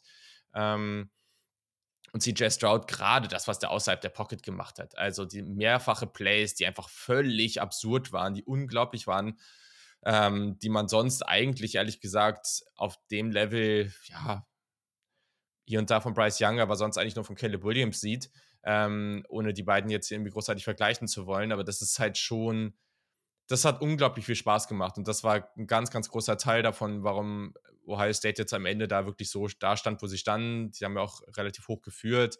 Ähm, ähm, kurz vor Ende ja auch noch dieser Lauf da, wo ich im Leben nicht gedacht hätte, dass sie das irgendwie noch hinbekommen, wo er dann einfach den Ball nimmt und einfach da in Fico Range läuft. Also CJ Stroud hat mich schon irgendwie überrascht ähm, und es war, ich fand es eine sensationelle Leistung richtig, richtig krass. Ich finde, es ist auch wichtig zu betonen, dass ähm, ich glaube, wir alle wussten, dass CJ Stroud sehr wohl den Ball laufen kann und auch sehr wohl mobil ist und das auch in sich drin hat. Ähm, aber ich glaube, wichtig ist halt zu sagen, dass er es einfach in dieser Saison und allgemein in seiner College-Karriere nie wirklich konstant gezeigt hat und diese Lösung eigentlich nur ganz, ganz selten mal hervorgerufen hat. Also der hat jetzt akkumuliert in seiner ganzen Karriere 136 Rushing Yards. So, das klingt erstmal nach Pocket Passer, nach purem Pocket Passer, wenn man das einfach mal so, so sagen kann. Ähm, dass, dass er das nicht ist, hat er jetzt halt in meinen Augen in diesem Spiel gezeigt. Und das wird dann halt auch für die NFL Draft Scouts früher oder später relevant werden. Und ähm, das muss er aber auch zeigen gegen, eine, gegen die Georgia Front. Ähm, er hat am Ende des Tages ähm, erschreckend viel Zeit gehabt gegen The Front. Er hat, äh, wenn er nicht geblitzt wurde, hat er eine Time to Throw von fast vier Sekunden gehabt, also 3,74. Das muss man immer ein bisschen vorsichtig sein. Ähm, aber halt auch genau deshalb, weil er diese Extensions drin hatte. Und ähm, ja, also es wird auf jeden Fall für die Draft-Diskussion richtig, richtig gut sein, dass er das gezeigt hat, weil es uns einfach ein Element gegeben hat, was wir von ihm ganz, ganz selten nur gesehen haben. Ja, genau. Das ist eben, glaube ich, wichtig, dass wir es, also, dass er es jetzt auch nochmal gezeigt hat. Er hat auch ja schon mehrfach gesagt, ganz einfach, wenn ich aus der Pocket werfen kann und mein Spiel so aufziehen kann, dann ist das besser, als wenn ich es anders mache. Das hat er selber schon gesagt, das ist seine präferierte Art und Weise. Nur mal so als kurzen Ansatz. 2020 hat er in einer Partie gespielt ähm, und da auch genau einen Rush gehabt und kein Pass, äh, also kein Pass oder Passing Attempt und der eine Rush war ein 48 Yard Touchdown Lauf. Also ähm, der Typ kann schon laufen. Das, er ist jetzt vielleicht nicht der krasseste Athlet überhaupt, ne? aber das ist ein Bryce Young halt auch nicht. Das kommt ja auch immer darauf an, wie du das nutzt. Ähm, aber ich glaube, das trifft es vielleicht auch ganz gut. Das ist jetzt vielleicht so der Mini-Therapie-Teil, aber mh, hm, das, was in dieser Partie passiert ist, ist ja, wenn man so durchgeht. Ne? Also Ryan Day hat unglaublich gut performt. Da war vielleicht nicht, es war nicht das perfekte Spiel, sicherlich auch gerade am Ende, die letzten Minuten oder die letzten Sekunden. Ja, vielleicht hätte man diese Aggressivität behalt, beibehalten müssen, um für, sich vielleicht für das Recall noch bessere Position zu bringen. Ne? Okay, fair. Ähm, aber Quarterback war sensationell. Ja, das Running Game war hier irgendwie weniger relevant. Die Wide Receiver war natürlich sensationell. Marvin Harrison Jr. hat schon wieder gemacht, was er wollte. Ähm, Emeka Ekbuka ähnlich. Ähm, ja, es war auch verdammt, das ist keine Entschuldigung, beziehungsweise keine Ausrede oder irgendwas. Ähm, sie müssen es so oder so irgendwie schaffen. Aber sicherlich hatte das, war das ein Faktor, dass Harrison Jr. am Ende gefehlt hat. Ähm, das hätte sicherlich geholfen, weil auch bei Georgia konnte den niemand richtig covern. Oder zumindest Kate Stover ja auch. Kate Stover war auch raus dann. Genau. Kate Stover auch. Ähm, natürlich, äh, deine Washington hat bei Georgia dann irgendwann auch gefehlt. Das war, ja. ne, kannst du auf beiden Seiten sehen, so, aber das war natürlich auch nochmal ähm, noch bitter. Diese Defensive, das war bei weitem nicht perfekt, auf keinen Fall. Es gab auch Phasen zwischendurch, wo man ganz klar sagen kann, wieder diese Big Plays, die brechen jetzt Genick. Und das war sicherlich eher das Problem. Aber auch diese Defensive hat wirklich gute Momente gehabt und hat wirklich äh, einfach Big Plays gemacht. Es war nicht nur die Interception, das war auch immer wieder die Defensive Line, die da gut aussah. Also, das muss man halt einfach sagen. Es war ein Up and Down, aber du spielst halt auch gegen Georgia. Was willst du erwarten? Brock Bowers hat irgendwie erst äh, Mitte, viertes Viertel oder so langsam ins Spiel gefunden. Bis dahin hatte der gefühlt, ich glaube, ein Catch oder sowas. Ähm, und das ist halt krass. Ich glaube, ich muss schon sagen, so generell ja, in, in der gesamten Zeit, in der ich eigentlich so richtig intensiv Sport verfolge, ich glaube, so neben diesem Clemson-Spiel war das so der größte, so der größte Downer überhaupt. Also das am Ende mit der Leistung, was man von diesem Team, was eigentlich bisher ein Jahr gespielt hat, was gut war, aber was halt jetzt nicht so komplett überzeugend war, ah, das am Ende zu verlieren, wo du so eine Partie spielst, echt, also die haben ja, ich weiß nicht, wie hoch sie hatten sie geführt, irgendwie mit 14 oder sogar noch höher. Ja, zweimal ähm, ja sogar, ne? Zweimal genau, mit 14 ne? Punkten geführt. Du mhm. führst hoch und dann ist dieses Ding, wo du diesen Fake-Punt läufst, der perfekt ist und dann kommt dieser, das, dann kommt dieser ey. Timeout. Der, ehrlich, das war einer der krassesten Momente der ja. Partie, ne? Und ja, brillant, brillant, der Timeout, also mega. Unglaublich brillant. Das, ne? das ist das, aber andere Debatte. Heftig, ne? Also heftiges Ding einfach, ne? Wie ein Coach das so beeinflussen kann auf eine für Georgia positive Art und Weise, unglaublich. Da waren ja mehrere Momente, die so Genickbrecher waren für Ohio State, weil sie, wenn die durchgehen, genauso wie dieser ähm, Targeting oder Non-Targeting Call gegen Marvin Harrison Jr. in der Endzone, nachdem er dann raus war, wenn das ein Targeting Call ist, dann ist das Spiel wahrscheinlich auch durch.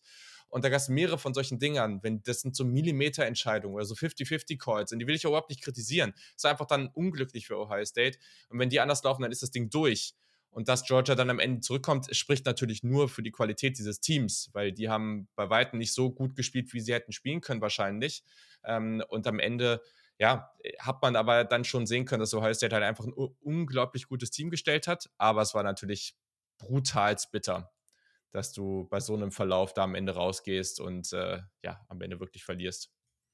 Es war ja auch so ein bisschen, ich will nicht sagen symptomatisch, aber es tat dann natürlich auch weh, dass das entscheidende Field Goal wirklich so ein Stinker war. Also, ja, absolut. dass das wirklich nach drei ja. Jahren wusste man schon, okay, das Ding ja. geht vorbei. Und das, mhm. das tat dann natürlich auch ein bisschen weh. Und ich, ich finde, wir haben jetzt sehr viel über Ohio State geredet. Ich finde, Georgia muss man da aber auch irgendwie so mal diese Comeback-Qualitäten einfach mal ähm, zuschreiben. Und auch, du hast es gerade angewähnt, äh, ange, angemerkt, ähm, die, die haben ja ihre Playmaker, also Brock Bowers, ihren Main-Playmaker, ganz spät erst ins Spiel bekommen und trotzdem ja. über ihre Receiver plötzlich ein Spiel aufgezogen, unter anderem über äh, Smith oder auch, auch den zurückkehrenden AD Mitchell ohne Let McConkey. Ähm, also Let McConkey war da, aber kein Faktor. Und ähm, das ist auch, Sache. War auch angeschlagen. Ja, ja. ja. Und ähm, da, das war einfach, also für mich einfach ein super Spiel. Einfach, also als neutraler Beobachter. Hm. Ja, ja, gerade das mit dem Receiving Core, was man sonst immer nur Nick Saban zugeschrieben hat, dass wir alle vor der Saison gesagt haben, ähm, uns fehlt da eigentlich bis auf die Tight End Gruppe so der Nummer 1 Wide Receiver. Die Tight Ends wurden weitestgehend aus dem Spiel genommen oder sind gar nicht mehr zum Spielen gekommen, weil sie sich verletzt haben mit Washington. Und trotzdem gibt es da Spieler XY, der dann die Bälle fängt von Stetson Bennett.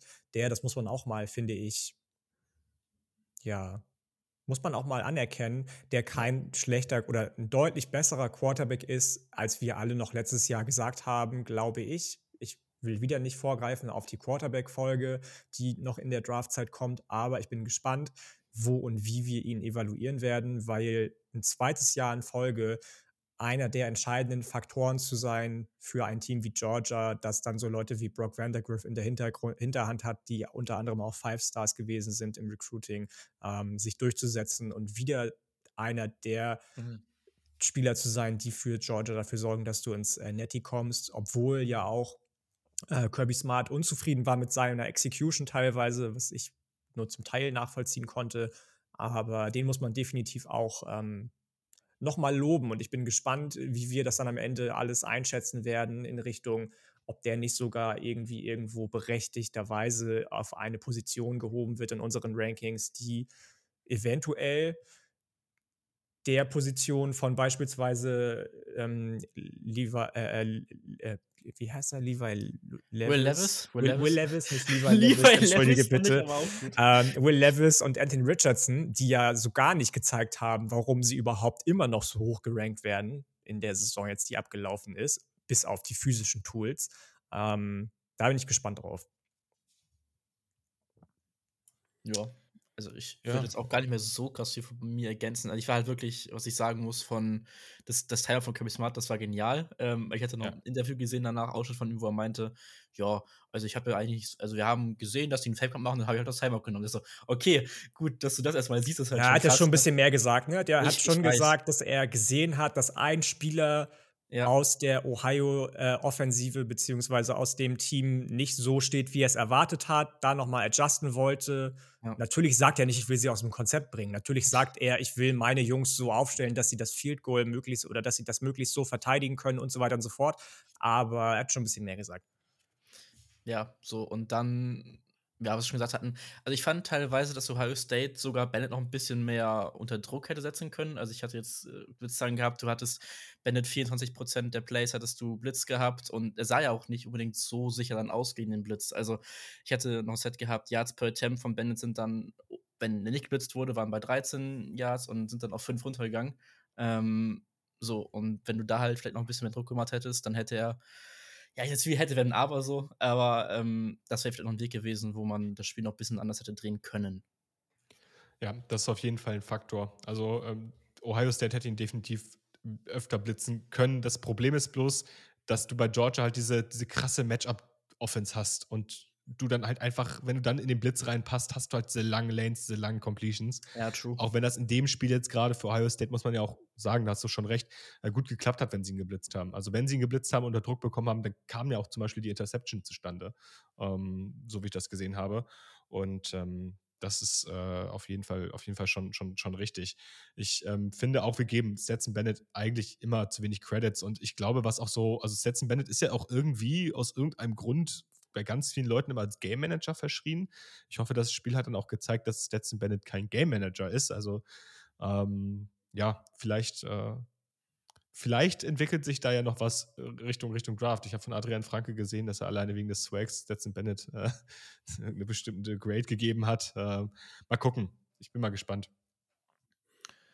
Ja, also ich glaube, wenn man jetzt so das guckt, ich bin, ich bin gespannt, ne? Und am Ende, wenn wir auch einfach selber drauf schauen und, und die Grades vergeben, die wir für richtig halten, ich glaube, aktuell ist es schon wahrscheinlicher, dass ein Stetson Bennett eher irgendwie an Tag 3 geht. Also das, was man am meisten meistens hört, ist eigentlich irgendwie so, dass gesagt wird, dass, äh, dass ursprünglich niemand davon ausging, dass Stetson Bennett ein NFL-Quarterback ist und jetzt glauben halt Menschen, dass er halt einer sein kann. Ähm, aber ja, mal gucken. Also der große Unterschied bei ihm ist natürlich, dass er halt einfach nicht so athletisch aussieht, wie er es wirklich ist. Und das zeigt er sehr, sehr konstant und das macht natürlich eine Menge aus für ihn. Ähm, genau wie Max Aber das war schon so, der ja auch zum Beispiel auch athletischer ja. ist, als man denkt. Absolut, absolut. Ja, schöner Übergang. Ähm, ich glaube, wir haben jetzt alles hier zu der Partie. Ähm, ja, äh, ich weiß gar nicht, also wir können das wäre jetzt ein schöner Übergang, äh, aber ich wollte trotzdem nochmal die Möglichkeit geben, wenn ihr möchtet, habt ihr noch irgendwas jetzt unabhängig von diesen Quarterback-Geschichten zu den anderen Bowls, was ihr noch sagen wollt? Also ich kann noch mal kurz Ergebnisse raushauen. Im Rose Bowl war wieder eine sehr schöne Szenerie. Äh, Penn State gewinnt relativ deutlich 35-21 gegen Utah. Ähm, äh, Tulane, ja, in einem unglaublichen Spiel. Ja, Caleb Williams war wieder brutal unterwegs, irgendwie 460 Passing Yards und 5 Touchdowns und das reicht trotzdem nicht. Tulane gewinnt 46, 45 mh, und äh, ja, gewinnt den Cotton Bowl. Ziemlich, ziemlich crazy. RJSP ist jetzt ja auch für, die, äh, für den, die Draft deklärt ja, gerade und wieder wahnsinnig gut gespielt. Ähm, wieder sehr, sehr gut unterwegs. Ja. Äh, eine Menge Yards erlaufen, ja. Und im Sugar Bowl hat Alabama sehr, sehr deutlich ähm, mit Bryce Young und Co., äh, was mich persönlich ein bisschen überrascht hat, äh, 45-20 gegen Kansas State gewonnen. Das war eine sehr eindeutige Sache und daraufhin. Da hat Nick Saban ja aber auch ein Statement zu rausgehauen, dass er vorher allen gesagt hat: Leute, wollt ihr irgendwie nichts machen oder wollt ihr auf einer richtig, richtig großen Bühne nochmal national euren Draftstock eventuell schön machen. in die Höhe ähm, treiben? Und das hat wohl gezogen. Ja, frag mal Brian Branch. Also der hatte das, ja, das Spiel seines ja. Lebens. Ähm, Voll, ich glaube, ne? Ja, ja. Äh, ich, ich glaube, Luca hat bestimmt noch auch ein paar schöne Worte zu, zu USC gegen Tulane. Oh, ich ähm, kann loslegen. Ja. Äh, also erstmal geht es damit los, dass, dass äh, Williams danach gar nicht zur Pressekonferenz gekommen ist. Das fand ich schon mal stark, äh, so im Nachhinein betrachtet. Ähm, und er hat sich auch gezeigt irgendwo, ja, wir haben USC's Defense, war schon besser als erwartet, aber im Endeffekt, wenn du halt so ein talentmäßig ja schon nominell schwächeres Tulane-Team halt nicht so krass aufhalten kannst, wird es irgendwo dann schwierig. Als du meinst gar nicht aufhalten kannst. Ist ja. geil, wenn man sagt, ja. die Defense von USC war besser, als wir gedacht haben und sie lässt trotzdem 46 ja. Punkte zu. Aber, ja. aber war, war, sie besser, als wir gedacht nein, haben? Nee, ich, meinte, nein, ich meinte, im Verlauf der Saison haben wir teilweise so. gesagt, ja, USC, ah. ich meinte jetzt nicht auf das Spiel bezogen, im Verlauf der Saison haben wir gesagt, ja, sie war am Anfang echt mies, mittlerweile etwas besser geworden, aber im Prinzip war sie immer noch mies so. Das ist das äh, im Endeffekt jetzt so gewesen. Und äh, ja, das ist nochmal deutlich geworden. Also anfangs konnte Tulane halt USC und Kate Williams halt auch gar nicht stoppen so.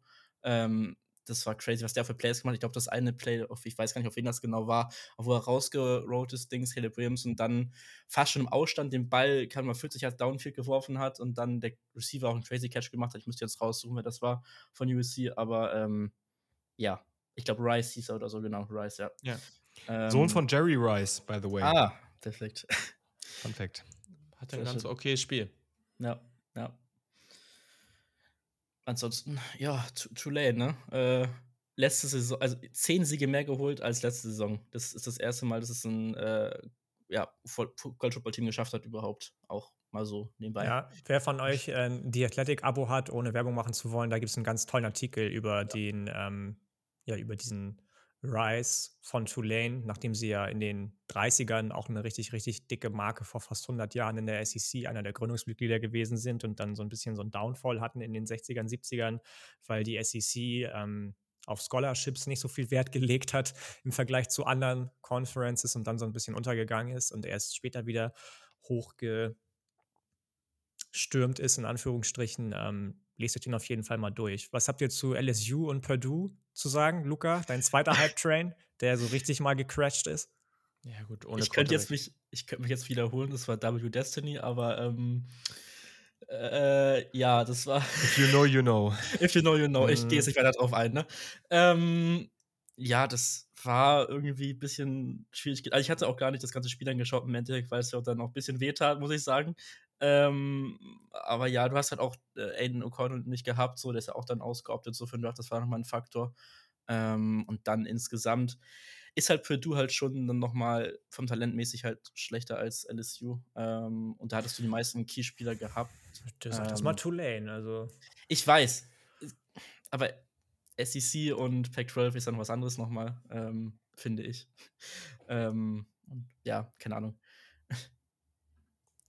Also, ja, also Charlie Jones war ja bei, bei Purdue auch nicht da. Also man hat schon gemerkt, dass sie ohne einige Starter gerade offensiv gespielt haben. Ja. Also deren Backup-Quarterback war ja ein Backup-Quarterback. Um, ähm, ich ich habe neulich, kurz nochmal, um zum, zum Tulane USC-Spiel zu gehen, ich habe von, zu, zu UC eine ganz coole Analogie gesehen, dass, dass UC so ein bisschen dieses kleine Geschwisterkind ist, was man immer noch einen dritten und einen vierten Versuch gibt beim, beim Torwandschießen, damit äh, sie dann endlich treffen. Und so ist das bei, bei der USC-Defense auch. So, du, du schenkst ihnen eigentlich die ganze Zeit einen ein, aber irgendwann gibst du ihnen halt mal eine Interception, dann fühlen sie sich so, als könnten sie was. ähm, so, so kommt, also ich will jetzt niemandem zu nahe treten, aber die USC-Defense ist halt schon wirklich absurd und da muss sich auch irgendwas schematisch ändern. Also mhm. du kannst. Kleiner Spoiler wird sich mit nicht ändern. Nee, wahrscheinlich nicht. Ja, aber der fliegt nicht. doch jetzt, oder? Also der muss Boah, doch weiß ich nicht. Ja, weiß ich jetzt gar nicht. Ich glaube, der ist so eng verbandelt mit, ja. mit, mit äh, Riley. Das ist ähnlich wie, bei, ähnlich wie bei Neil Brown und West Virginia. Das gibt teilweise Leute, die so sehr an ihren Homies festhalten, das ist abnormal. Das ist halt auch einfach eine also, Frechheit. Also, USC hat Talent eigentlich, also nicht nur ich glaub, eigentlich. bekommt über zwei Millionen im Jahr, oder? Das ist echt heftig. Krass. Krass. Also Just ja. hat auf jeden Fall genügend Talent in der Defense, um da was ordentliches auf die Beine zu stellen. Haben eigentlich gute Transfers, auch teilweise in der Secondary und auf dem zweiten Level. Haben vorne einige hochtalentierte Spieler, unter anderem mit Tuli, Tui Polutu. Ähm, aber kriegen es nicht hin, eine ordentliche Run-Defense auf die Beine zu stellen. Ähm, können, können überhaupt nicht tackeln, können die Box, äh, verweigern sich bei kurzen Downs die Box mal ein bisschen voller zu stellen. Das ist auch ähm, crazy, ja. Das ist komplett crazy. Also, das, äh, ich meine, ich bin kein Defensive Coordinator, aber dass bei zweiten und vier, dass du da eventuell einen Defensive Tackle auf dem Feld stehen haben solltest, wäre ja mal schon mal ein Anfang. So, das, das könnte man ja mal probieren. so, also das sind ganz, ganz wilde Sachen. Man die munkelt, da das könnte zum Erfolg führen, ja. Ja, also das ist so, ich, ich frage mich dann immer, was der Plan ist und was, was dann so die, die, die Idee dahinter ist, so Defense zu spielen. Und dann wirst du halt auch in der Pac-12 und auch früher oder später in der Big Ten leider Gottes nicht zur absoluten Spitze gehören können, wenn du einfach dich verweigerst, Defense zu spielen. Das ist so, es ist, es ist Verweigerung, Defense zu spielen. Und das kannst du dir in eigentlich keiner Power 5 Conference erlauben. Ja, das trifft es ganz gut. Gestern hat Lincoln Riley in der Kon Pressekonferenz auch äh, auf jeden Fall nicht äh, gesagt, dass äh, Alex Grinch definitiv zurückkommen wird. Ähm, dementsprechend äh, mal gucken. Also ich glaube, der fliegt. Ich glaube, die können das nicht. Die können also, das einfach nicht. Ich kann es mir einfach nicht vorstellen von meiner Schadenfreude her würde ich gerne sehen, dass sie ihn behalten, aber wahrscheinlich wäre es schon deutlich besser für USC, ähm, dass sie da in eine andere Richtung gehen. Das, das hat, also was Kerl schon meinte, das hat ja von hinten nicht. Also, Vor ja. allem, weil deren Offense ja auch auf absolutem Elite-Niveau ja. gespielt hat. Also das die waren ja schon wieder mega ja. stark. Das war ja schon wieder komplett verrückt, was sie da teilweise gemacht haben. Da muss sich Caleb ja auch komplett verarscht gefühlt, wenn man das so sagen kann, fühlen so teilweise einfach. ja. Ja. Okay, okay, okay. Ja, dann äh, noch mal kurz abschließend dazu. Also, wir haben das jetzt eben eigentlich schon relativ ausführlich besprochen, die ganze Bryce Young, CJ Stroud-Debatte. Ähm, deswegen weiß gar nicht, ob wir dazu jetzt so großartig was zu sagen haben, weil wir haben ja das jetzt gerade schon mal kurz erwähnt. Ähm, vielleicht zu CJ Stroud, wir haben jetzt alle gesagt, dass das auf jeden Fall eine Menge war, von dem wir sagen, okay, das, das haben wir uns gewünscht, dass wir das sehen wollen glaubt ihr aber auch, weil es war im Endeffekt eine Partie, ne? Also, wenn man jetzt über sich das über das gesamte Jahr ein gewisses Bild von ihm gemacht hat, eine Meinung X hat, sollte das jetzt dramat dramatisch viel ändern oder sollte man da jetzt eigentlich nicht zu sehr drauf reagieren? Also glaubt ihr, dass jetzt, wenn jetzt auch NFL-Teams am Ende gesagt haben, okay, ja, ist vielleicht ein Borderline, was weiß ich jetzt, ne? Einfach nur äh, eine Hypothese, ist, ist das jetzt, das ist jetzt vielleicht ein Borderline First-Round-Quarterback, vielleicht zweite Runde, ähm, und Sie haben sich jetzt das angeguckt. Sollten Sie auf der Basis jetzt schon nochmal drastisch Ihre Meinung überarbeiten oder ist das eigentlich eher jetzt nicht sinnvoll nach der Partie? Also, soll ich mal, darf ich anfangen? Ähm, ich, ich finde halt, das habe ich eben schon mal gesagt, ich finde es fast eine Frechheit, dass man da überhaupt drüber diskutiert und gleichzeitig sich vorbehält, Will Levis und Anthony Richardson in der Diskussion so weit oben zu behalten die das ganze Jahr über Crap zusammenspielen. Letztes Jahr auch nur zum großen Teil. ist auch ein bisschen übertrieben. Naja, aber also, Crap ich ganz jetzt zusammen. Nee, aber ich meine ganz ehrlich, in wie vielen Spielen haben Anthony Richardson und Will Levis richtig, richtig geil gespielt, die, die irgendwie ähm, dir nahegelegt hätten als Scout, das ist jetzt safe, abgesehen von den Tools, ein Top 5 Quarterback, den ich unbedingt in Top, den ich in Top 5 des Drafts ziehen muss. Ja, bei Richardson das erste Spiel der Saison halt und da so eins von ja. und sein Bowl Game. Das war auch, das ja. war auch nicht stark. Ja, Zwei von zwölf. So und Stroud spielt das ganze Jahr über auf einem richtig krassen Niveau. auf einem sehr guten Niveau, nicht krass, aber sehr gut, hat einen Ausreißer nach oben im Bowl-Game und nur deswegen wird jetzt wieder diskutiert, ob er vielleicht nicht doch über diesen beiden stehen sollte. Ich finde das eine Frechheit, sag ich dir ganz ehrlich. Ich, ich glaube, da kommt natürlich mit rein, dass die NFL jetzt gerade auch mit der Entwicklung, die da jetzt passiert in den letzten Jahren, dass halt sehr toolsy Quarterbacks einfach äh, dominieren. Ja, was bringt denn Malik Willis jetzt gerade Tennessee? Gar ja, nix. okay, Malik Willis ist in der dritten Runde gegangen. Das ist ja nicht der Quarterback, um den es da geht. Also den haben sie ja, ja irgendwo Du hast gezogen. auch gerade gesagt, Second Round Quarterback, Borderline. Ich habe ja nur ein Beispiel. ich habe ja nur ein Beispiel gesagt. Das war einfach nur eine Hypothese. Ich habe das, also es war jetzt überhaupt kein, also ich hätte auch dritte Runde oder erste Runde sagen können. Ist eigentlich egal. Nur das, was ich meine, ist, also Malik Willis ist letztes Jahr in der dritten Runde gegangen, so, ne? Also, dass der jetzt dieses Jahr noch nicht viel bringt oder spielt oder wie, ist ja jetzt auch kein Wunder. Aber wenn man jetzt einfach drauf guckt, das, und da, daher kommt das ganze Jahr, ne? Das sind Josh Allen, das sind Justin Herbert, das sind Patrick Mahomes, das sind all diese Quarterbacks, die wirklich auf dem höchsten Level spielen. Und die gucken sich die Quarterbacks an gerade. Ich sage ja nicht, dass ich das gut finde oder es ist völlig ohne Wertung. Aber die gucken sich die Quarterbacks an und sagen, okay, äh, kann CJ Stroud das sein? Und wahrscheinlich sagen sie, einfach von dem, was er ist, der ist akkurat, aber das ist halt vielleicht eher der Game Manager-Typ und deswegen ist er das nicht. Und die gucken sich über Levis an und die gucken sich Richardson an, die sagen, die haben eine gewisse Athletik, die haben einen krassen Arm und die haben mir, man weiß es ja auch nicht, wo es am Ende hingeht, aber die haben genug Spiele gezeigt, in denen ich gesehen habe, ähm, was dabei rauskommen kann. Das reicht mir, ähm, um aus denen richtig was zu machen. Und wenn nicht, dann bin ich wenigstens aufs hohe, aufs hohe Ceiling gegangen. Also das wird wahrscheinlich eher der Gedankengang sein. Ähm, und Bryce Young passt natürlich nicht so ganz in das Raster. Gleichzeitig hat er natürlich schon einfach über jetzt mehrere Jahre sehr, sehr gut gespielt. Ja, und das ist der Punkt, das hat CJ Stroud auch. Also, ich bin, ich bin erstmal der Meinung, ich sehe das ähnlich wie Yannick in dem Punkt, dass ich sage, dass ich es frech finde, dass man CJ Stroud die ganze Saison über ein Stück weit immer weiter die Boards runterfallen lässt mit der ja. Begründung, ähm, ja, der, der ist unmobil. Also teilweise ist es ja wirklich faktisch diese Begründung gewesen, er ist unmobil und er ist ein klassischer Packet, äh, Pocket-Passer und, und mehr kommt dann auch nicht. Und das finde ich dann teilweise unfair, ähm, dass man das so gesagt hat, weil man ja seine Mobilität gesehen hat und das, wir reden immer darüber, dass man Dinge coachen kann. Wieso sollte man nicht coachen können, dass der Junge mal die Beine in die Hand nimmt? So, das sind alles Dinge, die man coachen kann. So, ähm, Gleichzeitig finde ich, ähm, ist es schon berechtigt zu sagen, hey, ich würde das gerne auf dem Feld auch sehen, damit ich diese Box auf jeden Fall mal sicher checken kann. Und ich finde, wenn ein Spieler das in einem Playoff-Spiel gegen Georgia zeigt, dann ist das eigentlich die größte Bühne oder fast die größte Bühne, die du haben kannst. Und wenn du es da zeigst und da diese Box checkst, dann muss das in diese Gewichtung mit reinkommen. Dann muss es den Leuten, äh, dann musst du diesem Spieler diesen ähm, Punkt ein Stück weit auch gewähren. Ähm, was ich als Takeaway dazu mitgenommen habe, ist, und das habe ich neulich, also vor, vor, vor einem Monat oder so mal auf Twitter gepostet, Leute, es gibt keine Logs, noch nicht zu diesem Zeitpunkt. Wir können gerne in der Woche vorm Draft darüber sprechen, dass Will Anderson meinetwegen ein Top 5 Log ist, so oder ein Top 10 Log, wenn man überall hört, dass der ganz, ganz weit oben ist. Aber wie oft ändert sich das in den letzten paar Wochen vor dem Draft? Es tut mir leid, zum jetzigen Zeitpunkt im letzten Jahr haben wir Trayvon Walker ähm, nicht als First Overall gesehen, um es mal ganz, ganz vorsichtig zu sagen. Und das sollten wir uns auch bei den Quarterbacks immer merken. Ein Spiel kann zeigen, dass gewisse Tools und gewisse Fähigkeiten vorhanden sind. Und das kann ein NFL-Scout überzeugen und sagen, hey, das, der ist im System so gut, kann, hat jetzt gezeigt, dass er außerhalb des Systems kreieren kann, hat die Tools offensichtlich, das zu machen ich habe kein Problem damit, den als First Overall zu picken und glaube, dass der mein System und mein Team voranbringen kann. So, und das müssen wir diesen Spielern zugestehen.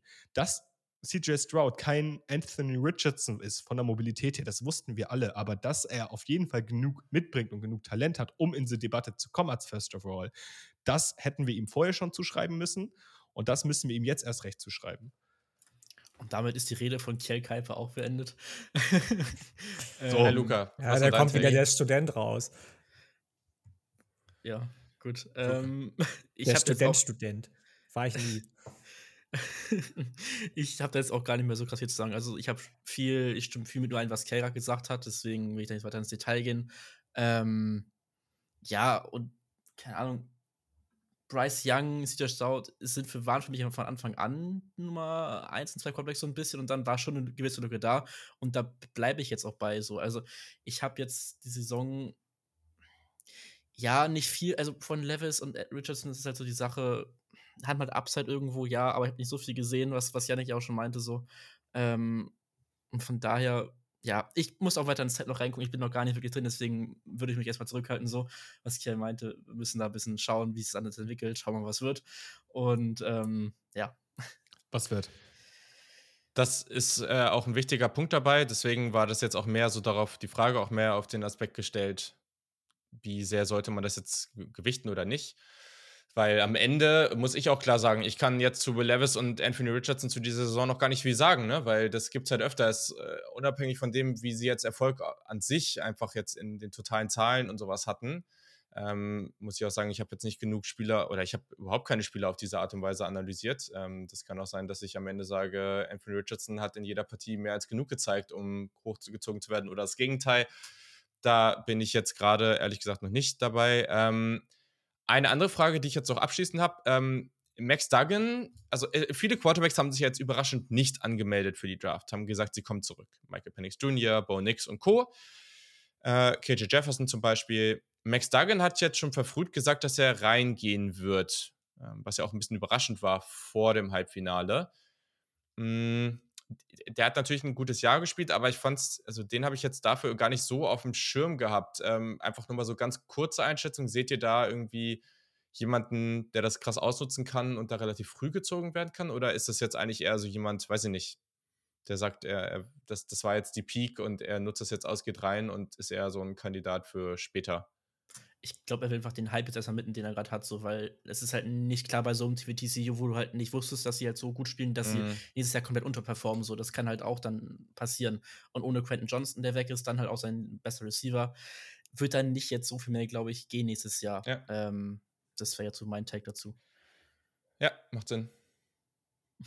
Ich, ich sehe das genauso. Also ich bin da auch Lukas Meinung. Ich glaube, es ist auch, es ist auch gar nicht ausgeschlossen, dass es irgendein Team gibt, was relativ früh sogar einen Shot auf Max Duggan nimmt. Also das ist ja eigentlich ein Quarterback, der auf jeden Fall sehr viel schon zeigen konnte in dieser Saison. Und bei manchen Quarterbacks reicht dann ja diese eine Saison, um Teams ein Stück weit von sich zu überzeugen.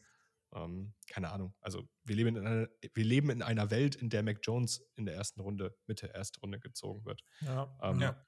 Deswegen ja, kann halt passieren, ne? Ja. Ist nicht ausgeschlossen. Wenn irgendein ja. NFL-Team sagt, der passt genau in mein System, was ja bei Mac Jones und den Patriots ähnlich ja. gewesen ist, dann why not? Sehe ich auch so. Okay, ja, cool. Damit haben wir es geschafft. 44 Minuten noch, äh, Luca, bis dein, bis das Startfinale hier beginnt. Kannst du euch noch ganz entspannt darauf vorbereiten. Alles super. Äh, beziehungsweise, nee, Quatsch, äh, 59 geht das um 21 Uhr los, ja, ne? Genau, mhm. genau. Habe ich vergessen. In 45 Minuten spielt Arsenal gegen Newcastle. Viel wichtiger. So, sehr gut. Ähm, oh, Gott. oh Gott. Oh Gott, oh Gott. Ja, sehr gut. Da ist auch kein Sport. Hm?